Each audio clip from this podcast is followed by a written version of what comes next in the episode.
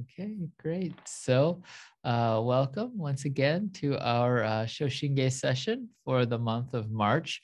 Um, we are continuing our study of Shoshinge. Uh, again, if you are just joining us for the first time uh, this evening, uh, or if there's any sessions that um, you haven't been able to join and you'd like to go back, I do occasionally kind of refer back to Um, topics we've discussed in previous sessions.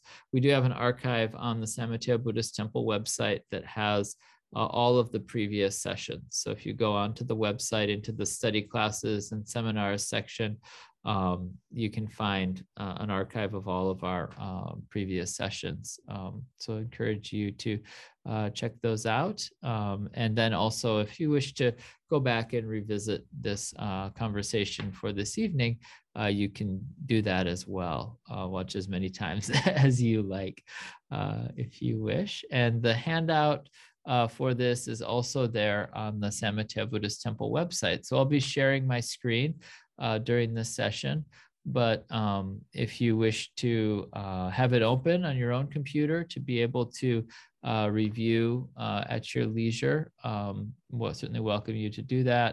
Um, and then you can, again, go back. Uh, if you're watching this on the website, it'll be just, just scroll down a little bit and you'll see the handout here, and you can print that out as well.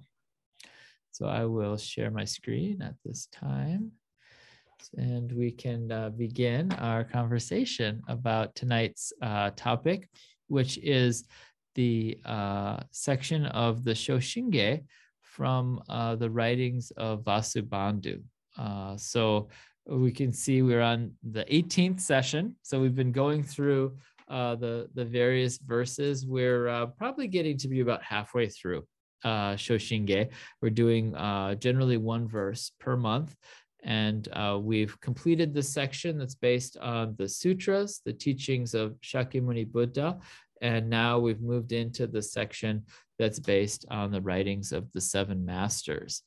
And so the Shoshinge itself is a kind of uh, summary, uh, a encapsulation of the essential points of the uh, Jodo Shinshu teaching, the Jodo Shinshu um, understanding, and the way uh, in which uh, Shinran Shonin presents the teachings is by referring back to the sutras and then also the commentaries of the masters of India, China, and Japan who clarified the meanings of the Buddha's teachings. And so my approach to this uh, study, to our uh, our journey through Shoshinge uh, in the San Mateo session, is to try to uh, identify the sections of the sutras or the commentaries that uh, Shinran is basing these teachings on. So then we can see what is it that Shinran was reading that inspired him uh, to these teachings. And uh, and also in doing so, we get a sense of Shinran Shonin's uh, his distinctive way of uh, appreciating these teachings. So for today's session, we have this verse uh, from Vasubandhu. We talked about Vasubandhu last month. We'll be also talking about him uh, next month. Uh, in Japanese, his name is uh, Tenjin Bosatsu, and so the jin of Tenjin Uh, is also Shin, for Shinran. So Shinran took one of the, the kanji characters, one of the Chinese characters that makes up the name that he chose to um, express his life uh, as a follower of the Buddha's teachings uh, from the name of Vasubandhu. So it shows how important Vasubandhu uh, really was for Shinran and his, his understanding of the Dharma. Vasubandhu is a major figure in uh, Mahayana Buddhism as well. And so if you've studied other Buddhist traditions, you've likely come across him, uh, perhaps uh, his teachings on the uh, yuishiki or the consciousness-only school, uh, or, as well as um, some of his works in the kind of Abhidharma, um, the, the commentaries of the kind of Buddhist metaphysics. So what, what we focus on um, in our tradition is the writings Uh, that he did on the Pure Land tradition, which uh, apply that kind of uh, that perspective and that wisdom uh, to these these teachings of um, of the Buddha. So uh, to get into uh, the topic for today, uh, let's begin by reading uh, this verse from the Shoshinge. He discloses the mind that is single so that all beings be saved by Amida's directing of virtue through the power of the primal vow. When a person turns and enters the great ocean of virtue, necessarily he joins Amida's assembly. Nam man dats, nam man dats, nam man dats. So for Shinran Shonin, uh, each of the seven masters has a uh, distinctive contribution to our understanding of the Pure Land tradition.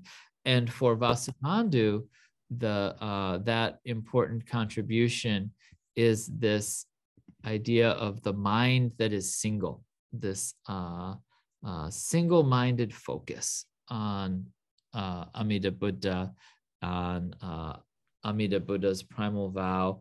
And so with that, that single-minded focus, um, that heart of deep and trusting that we also call shinjin. If you read uh, the collected works of Shinran, you may have come across this term shinjin, or the entrusting heart. Um, so with that single mind, that focus mind, then says that the heart turns, you turn your, your heart and you enter the great ocean of virtue. It says necessarily he joins Amida's assembly. So he, Amida's assembly, Amida is the Buddha of immeasurable wisdom and compassion. Um, this, this space here, this is our Obutsudan, this represents the Buddha's world of enlightenment. And so uh, our path to enlightenment in the Jodo Shinshu Pure Land tradition is through, we say, birth in the Pure Land of Amida Buddha, by entering into that world, joining that assembly, and then in the presence of the Buddha, we immediately attain, uh, attain awakening, right? So uh, I want to begin by just saying a, a little bit about this, this idea of the mind that is single, the mind that is single. Um, you know, I think so much these days, our minds are going in a million directions at once. This has certainly been, you know, my experience, um, you know, this past year, uh, few years, it seems like, you know, one crisis to the next um, in our lives. You know, first, the pandemic arrives. If we want to just start at that point, you know, there were the crises before that. Um, you know, the the the first, you know, uh, the previous presidential election, and you know, uh, all the, each with each election cycle, there's like a crisis. But you know, the big one, you know, that's that's sort of I think of is the, the pandemic begins, and then you know everything gets turned upside down, and you know. Our, our minds, there's all of the day-to-day things we have to do, but then in the midst of that, there's, oh, what's happening with this pandemic? Is it getting better? Is it getting worse? And then, uh, then of course, we had, um, you know, the, the very sad and tragic uh, murder of George Floyd, and all of the uprising, and the, um, you know, the, the Black Lives Matter movement, and a, a very sincere kind of reckoning with race in this country. Um, and then that's, you know, that's another, you know, real, real crisis, uh, for us. Um, and then, you know, then there's another presidential election. Um, and then following that election, you know, there are all of the events, you know, of the, uh, you know, uh, January sixth, you know, the insurrection at the Capitol, and then, you know, the pandemic still doesn't go away. We have the variants and the next surge. Um, and then just as the pandemic seems to be kind of, you know, settling down, Omicron variant, and now we have um, all of the, um, you know, the difficulties uh, that are happening in Ukraine at the moment with the, the invasion, and all of the people whose lives are being uh, displaced and severely uh, affected. And so, you know, it really feels like, you know, moment to moment, um, you know, day to day, there's always, you know, we're, we're living in this constant state of crisis. And how do we navigate that? How do we uh, live in this world? Because our Jodo Shinshu tradition uh, is not a Buddhist tradition of retreating from the world. We don't uh, leave the world and go off and live, you know, in the mountains, secluded from the world. But ours is a Buddhist practice of living in this world. Is our this this everyday life of ours is our ground, is our place for practicing the Dharma. And so how do we cultivate that that that that single mind of focus on the Buddha's teaching? And what does that mean for our daily lives? How does that uh, affect our experience moment to moment of, of living? So this is really uh, a very essential point in the Buddha's teachings. And so today I want to look at these teachings of Vasubandhu and reflect upon uh, what does it mean to cultivate this, this mind that is single, um, singly focused on, on what, and uh, then how does that become expressed uh, in our daily lives? And uh, Vasubandhu, who was writing um, you know, around the uh, second century C E, so Uh, you know, close to, or actually, you know, not, or rather, I'm, I, I misspoke. I was thinking of, um, I was thinking of Nagarjuna, um, but still, uh, Vasubandhu, you know, uh, still writing much, much later, over uh, almost, well, over uh, fifteen hundred years ago, writing in India, um, and yet his teachings continue to have uh, uh, relevance uh, to to our lives today. Um, so let's let's look at this this teaching. So his his main teaching, the main writing of Vasubandhu, is called the Treatise on the Pure Land, um, and the Treatise on the Pure Land uh, is composed of two sections, and I provided excerpts from uh, those. those two sections. There's a verse section and a prose section. So it begins with a section of verse, like uh, like Buddhist poetry, you could say. And in that section of verse, uh, it expresses kind of the essential meaning uh, of um, the Pure Land teaching.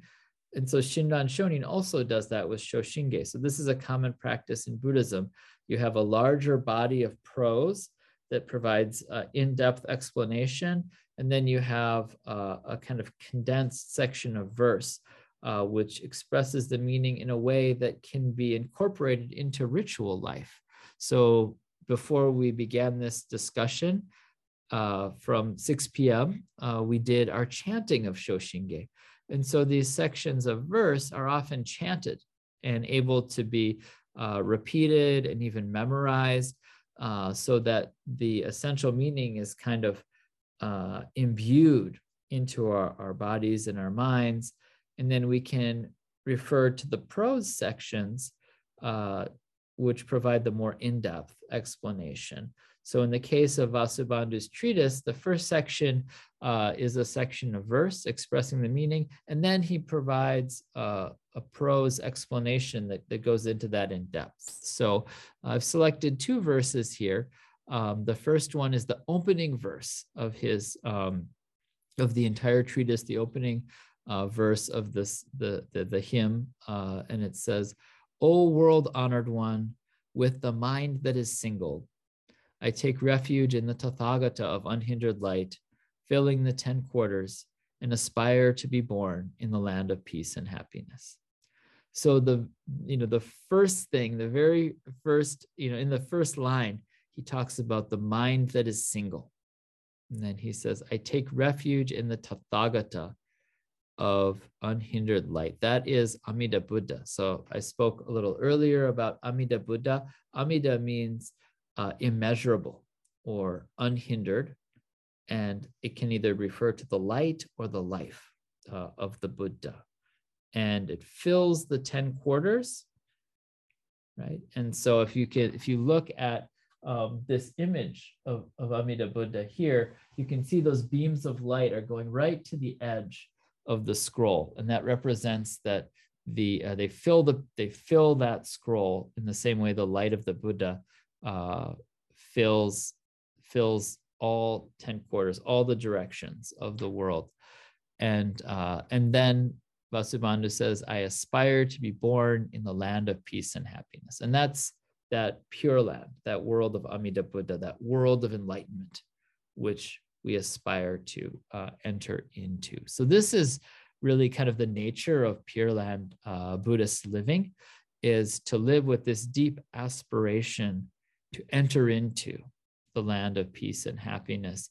And even though we live in this confusing, tumultuous uh, world that's filled with, you know, at times conflict and delusion and so forth, living with this aspiration for the land of peace and happiness, this directs our lives to take refuge in the Buddha, in the midst of everything that's going on, to make that, that one thing uh, upon which we focus our minds, uh, that can give us a lot of strength and clarity for living in, in this world. So next, I'd like to move on and, and talk a little bit about this next, this next section, section thirteen uh, of, of the verse, that says, contemplating the power of the Buddha's primal vow, I see that no one who ever encounters it passes it by in vain. It quickly brings to fullness and perfection the great treasure ocean of virtues.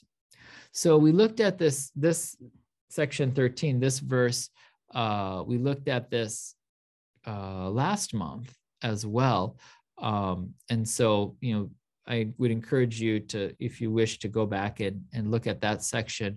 Um, and this today, I wanted to, to talk about both this idea of uh, contemplating the power of the Buddha's vow. So that focus of the mind is the contemplation. And what the contemplation is focused on is the power of the Buddha's primal vow, which is the, the primal vow is uh, the eighteenth vow of Amida Buddha. And um, you know, we've talked about that too in, in previous se sessions as well. Um, and the, the power of the Buddha's primal vow is the power of the Buddha's compassionate vow to liberate all beings from suffering.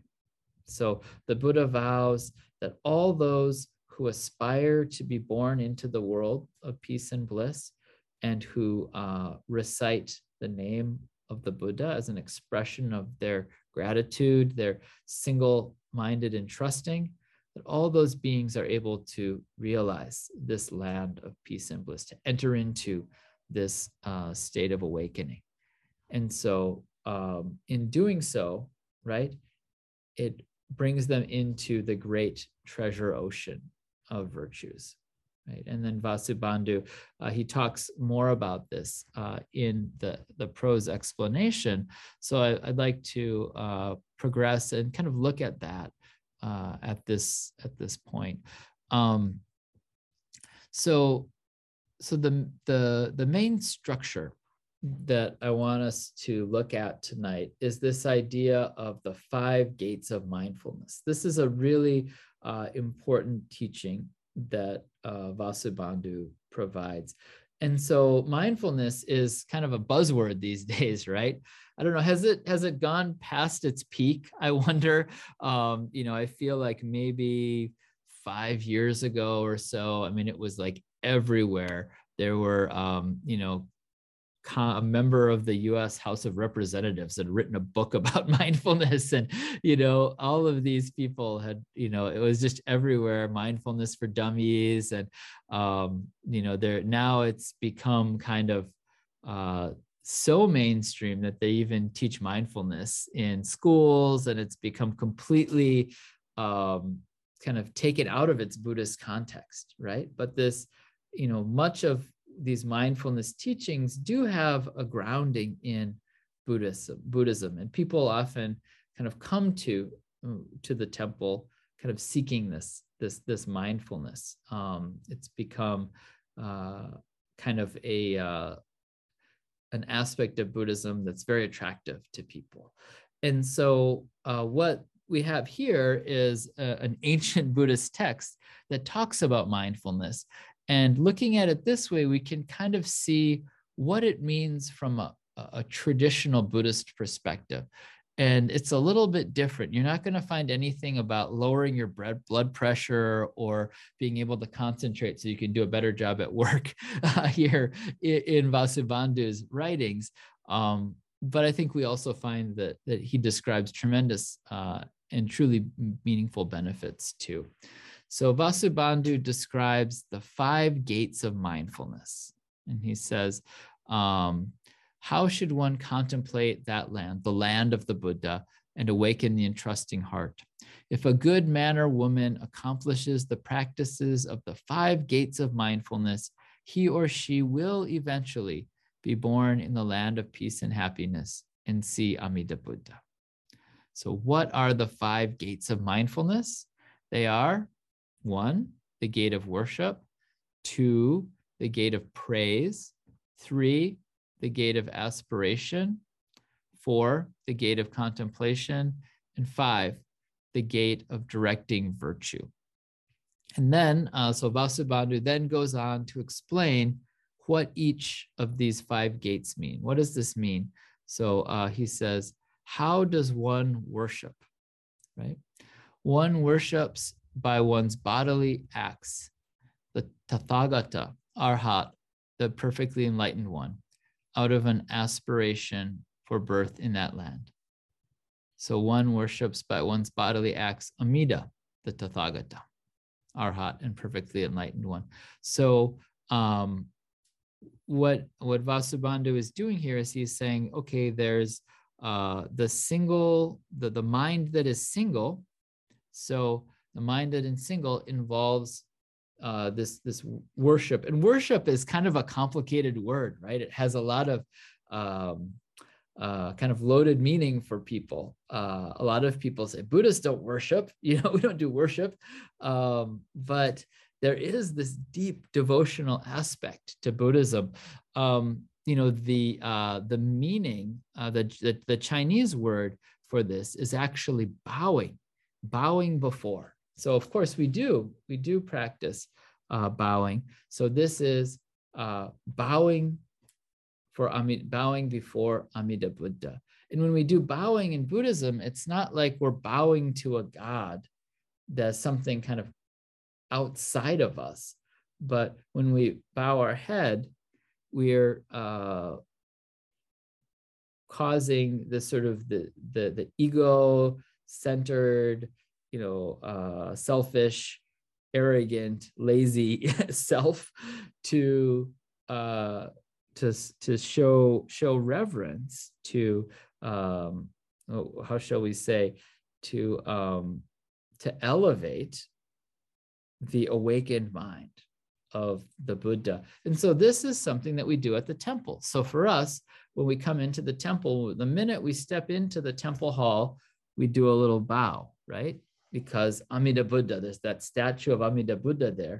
And we're not bowing to that piece of wood, but as we come into this space, we're recognizing that, okay, our aspiration is for this enlightenment that's larger than myself, right? And then we come up to the front, we do our incense offering, we bring our hands together in gassho like this, and then we bow again. So this uh, practice of bowing is to bow to Amida Buddha, to worship, in the sense of worship as the sort of bowing in reverence uh, to Amida Buddha. So, you know, not to our new car, not to our favorite pop star, you know, not to our favorite restaurant, but to, to the Buddha, right? So there's this single-minded focus on um, this uh, bowing before the enlightened one. Okay, then the next one is praise. So one praises by one's verbal act. One says the name of the Tathagata. So Namo Amida Butsu, that's the name of the, the, the, the Tathagata, in accord with the Tathagata's light, which is the embodiment of wisdom. One wishes to be in correspondence with the significance of the name by practicing in accord with reality. So this, um, this praise, this praise is uh, to say the nembutsu.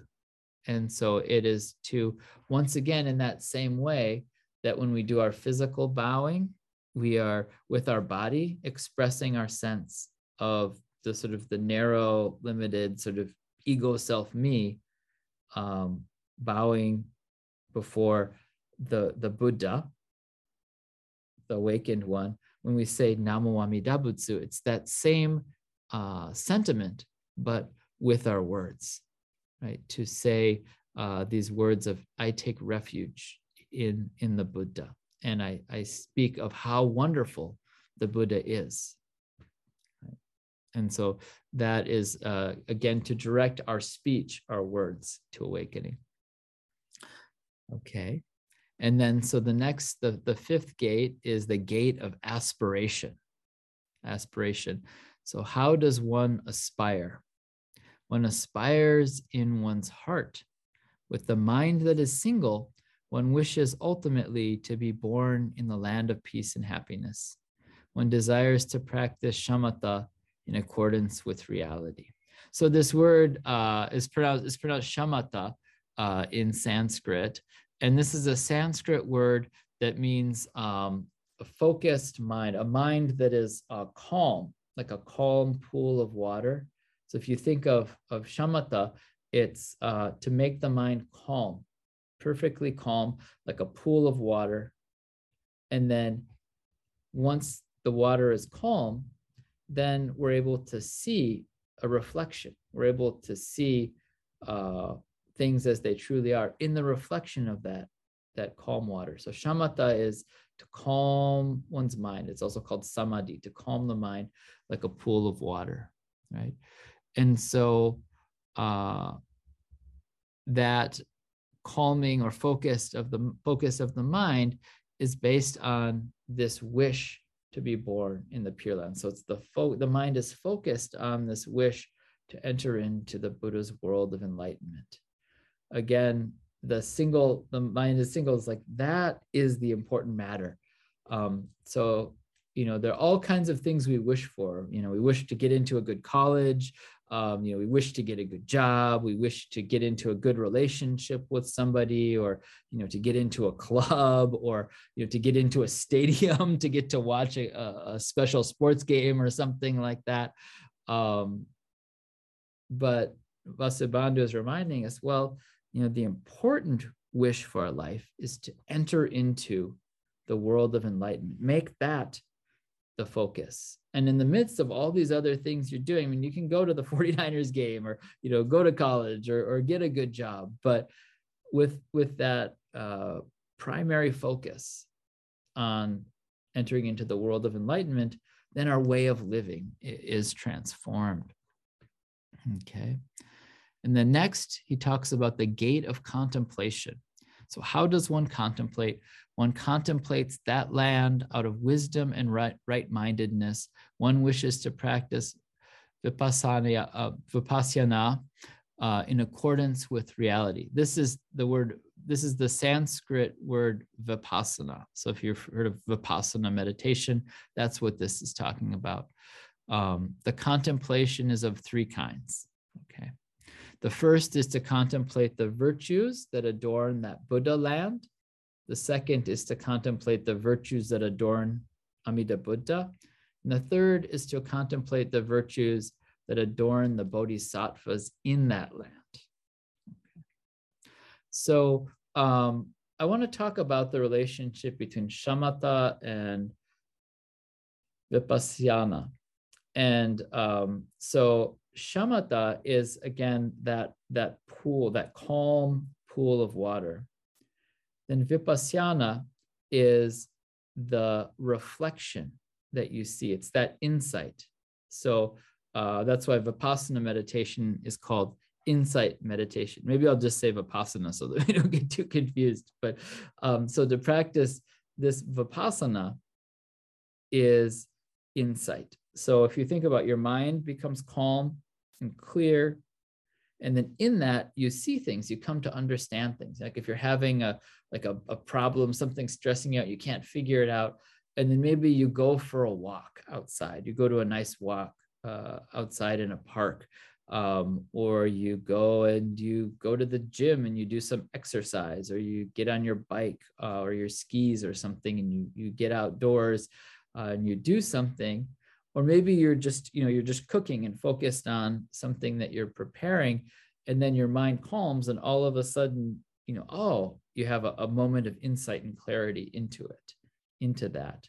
And so um, what Vasubandhu is saying is that for those who aspire to enter into the Pure Land, into the world of enlightenment, the that clear reflection that we strive to see, that contemplation, is the, the Buddha land, right? So thinking about what is Amida Buddha's, what are the virtues of the land, the virtues that of the Buddha, and then uh, that those virtues of, of those who are born into that land. So that environment, uh, you could think of the environment, the teacher, or, or the hero, the Buddha, and then um, how our lives are transformed, um, because we aspire to be those bodhisattvas in that land. And then uh, finally, uh, how does one direct virtue, the directing of virtue? Um, and so uh, in our tradition, whenever we chant something, we conclude with a section of verses. Ganni shikudoku byodo seisai dohotsu bodaishin ojo anrakoku. And that is the, the directing of virtue. The literal meaning is um, that uh, I, I vow that with this, this merit, this virtue that I have accumulated from doing this chanting, I will, um, I will freely give that to all beings with the aspiration that we may awaken the mind that aspires for enlightenment and together be born into the, the Buddha's world of peace and bliss. So the idea that as we create virtue, we don't just keep it for ourselves, but we share that with others. And so Vasubandhu says, while constantly aspiring in the heart never to abandon any sentient being in suffering, one takes the directing of virtue to them as foremost. This is because one wishes to fulfill the mind of great compassion. So um, again, this is, this is something that we do uh, at our temple. We chant this, this direction of merit uh, dedication. However, um, what we find is that um, the merit is actually not directed from me to other beings, but from the Buddha to us. And so we're receiving that merit from the Buddha. And it is through that Buddha's uh, directing of virtue that we are uh, carried forward uh, on the path to awakening. So we have these five gates, the gate of worship, right? Which is this kind of physical expression, bowing. This is kind of the, the, the most basic step, right? You got to come into the temple first. You know, whether it's physically coming into the temple or logging onto the Zoom meeting, but we begin with, you know, gassho and and bowing. So there's that that initial uh, situating yourself, even if it's this evening, sitting down in front of, you know, your computer, your iPad, or your television, uh, logging onto the meeting. You're situating yourself in this place. So that's that that gate of worship, and then the praise, the saying Namo Amida Butsu. Uh, speaking of the, the wonders of, of you know, the Buddha's wisdom and compassion, and then focusing, focusing the mind, hearing these teachings, right? Thinking about this Buddha's world. Oh, I, I skipped, I skipped the aspiration, didn't I? So there's that, you know, the hearing, and then that hearing is, is that aspect of, of wanting, longing to be born into this world, and then to take that step of, of focusing and concentrating on it. And then with the benefits that are received, to, to share those and to bring those out into your life and into the world. So um, we've got these five gates: worship, praise, aspiration, contemplation, directing of virtue. And then uh, at the conclusion, Vasubandhu provides a very uh, meaningful kind of explanation of this. So um, he says there are five gates. The bodhisattvas have fulfilled these five uh, kinds of virtue in order. Reflect on this. What are these five gates? The first is the gate of approach, right? So coming into it, that um, the the gate of um, the uh, the worship, right? The, the gate of approach. The gate of the great assembly is the second. The third is the gate of the grounds. The fourth is the gate of the resident. So it's like you're coming into this space, right? The fifth is the gate of sporting, the, the gate of the state of sporting uh, in the gardens and forests, right? Concerning these five gates, the first four gates are the fulfillment of the virtue of entrance. And the fifth gate is the fulfillment of the virtue of emergence.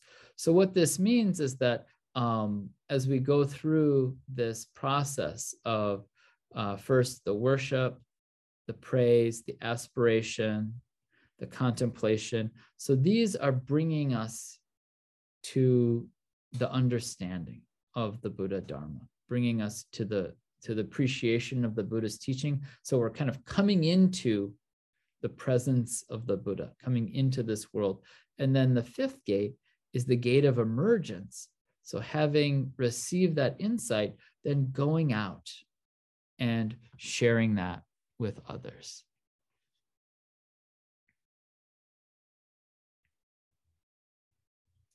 So the first gate is the virtue of entrance. They worship Amida Buddha with the desire to be born in the Pure Land. They're thereby enabled to attain birth in the world of peace and bliss. This is called the gate of entrance. In the second gate of the virtue of entrance, they praise Amida Buddha by saying the name in accord with the significance of the Tathagata's name and practicing in correspondence with the Tathagata's light, which is the embodiment of wisdom. They are thereby enabled to join the great assembly. This is called the second gate.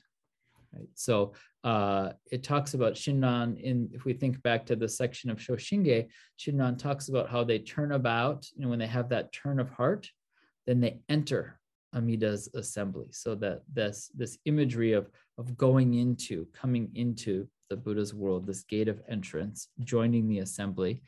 Uh, the third gate uh, is the, uh, in the virtue of entrance, they think solely on Amida Buddha with singleness of heart. So this is the gate of aspiration, the single-minded uh, aspiration to be born in Amida Buddha's, Amida Buddha's Pure Land, right? And so there are countless, countless Pure Lands, as many as Buddha, as there are Buddhas, which is as many as the sands of the Ganges. There are countless Pure Lands, but um, Vasubandhu is saying, for those who wish to receive this benefit, they think solely on Amida Buddha and aspire to be born in Amida Buddha's Uh, Pure Land. Um, and once there, they perform the practice of shamatha, the sa samadhi of tranquility. That's that, that uh, calm pond, that calm pool. And they're thereby able, enabled to enter the lotus-held world. This is the third gate of entrance. And then uh, the fourth gate of entrance. So they're contemplating, so they've entered into the Buddha's world, the, this, this uh, Pure Land of enlightenment, and then they're contemplating all of the different adornments there, how wonderful that world of enlightenment is. And they practice vipassana, and they are thereby enabled to reach that place and enjoy the various tastes of the Dharma. This is the fourth gate. So, so through this, they, they, they calm the mind, and then they receive these insights and they are able to enjoy the tastes of the Dharma, able to see things clearly. And then with that insight, then there is the virtue of emergence, going out, going out. So with great compassion, they observe all sentient beings in pain and affliction, and assuming various transformed bodies to guide them, enter and sport in the gardens of birth and death, in the forests of the blind passions. With transcendent powers, they attain the state of teaching and guiding sentient beings. This is brought about by the effect of the original vow that the bodhisattvas had established. This is called the fifth gate of emergence. So having received these benefits, having received this peace of mind, then the bodhisattvas go out into, out into this world, the gardens of birth and death, the forests of blind passions. In the midst of this hectic, crazy world that we live in, then attain a state of guiding, teaching and guiding sentient beings. So if we think about this in terms of, you know, our own lives, um, you know, as we go through this process of, you know, for example, coming to the temple, sitting down at our computer, uh, you know, hearing the Dharma, gassho, bowing, saying the nembutsu, uh, aspiring for birth in the Pure Land, reflecting upon what that means for ourselves and attaining insight, then our lives change, right? Uh, the direction of our lives is transformed. And so with that transformation, then we're out in the world and we're interacting with people and we're doing things. And um, that single-minded uh, prioritization of the Buddha in our minds, that becomes reflected in our way of, of dealing, dealing with people.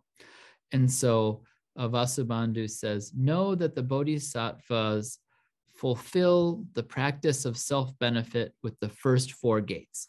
So um, the worship or bowing, the praise, the aspiration, uh, and the uh, contemplation, those are all bringing peace of mind for ourselves, right? And they fulfill the practice of benefiting others with the fifth gate. So the in receiving those benefits for oneself, that enables us to go out and to help others.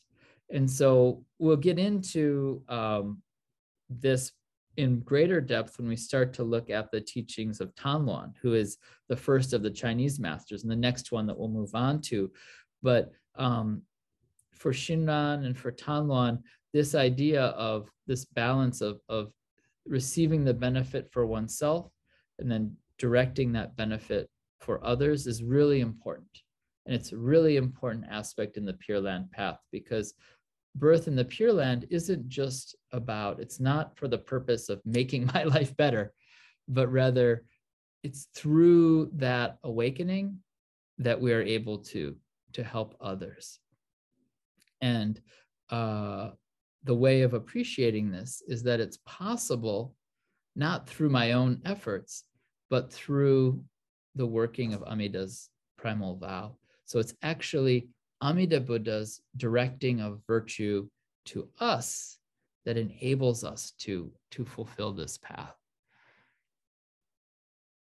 So then it says, by performing the practices of the five gates in this way, the bodhisattvas accomplish both self-benefit and benefiting others, and thus they swiftly attain the supreme perfect enlightenment. So on this handout, um, I've also included some uh, writings from Shinran's Hymns of the Pure Land Masters. I'm not going to delve into those in depth um, this, this month. Um, I wanted to, to open up for some questions and discussion, and maybe we can refer to some of these in our discussion. But I encourage you to take a look at these, and um, we'll look at them in greater depth uh, next month. So this section on Vasubandhu, last month, February, this month, March, next month, April, there, there will be a kind of continuity, and we'll be circling back uh, on some of these, these concepts and these ideas. But I wanted to share these hymns for you now for your reference, if you'd like to read and, and explore these. And um, we can talk about them, um, you know, more in the discussion time. So um, what I'll do is I'll stop the, uh, stop the screen share Uh, at this time, and also uh, conclude the recording, and then open up for questions and, and discussion. Namo Amida Butsu. Namo Amida Butsu.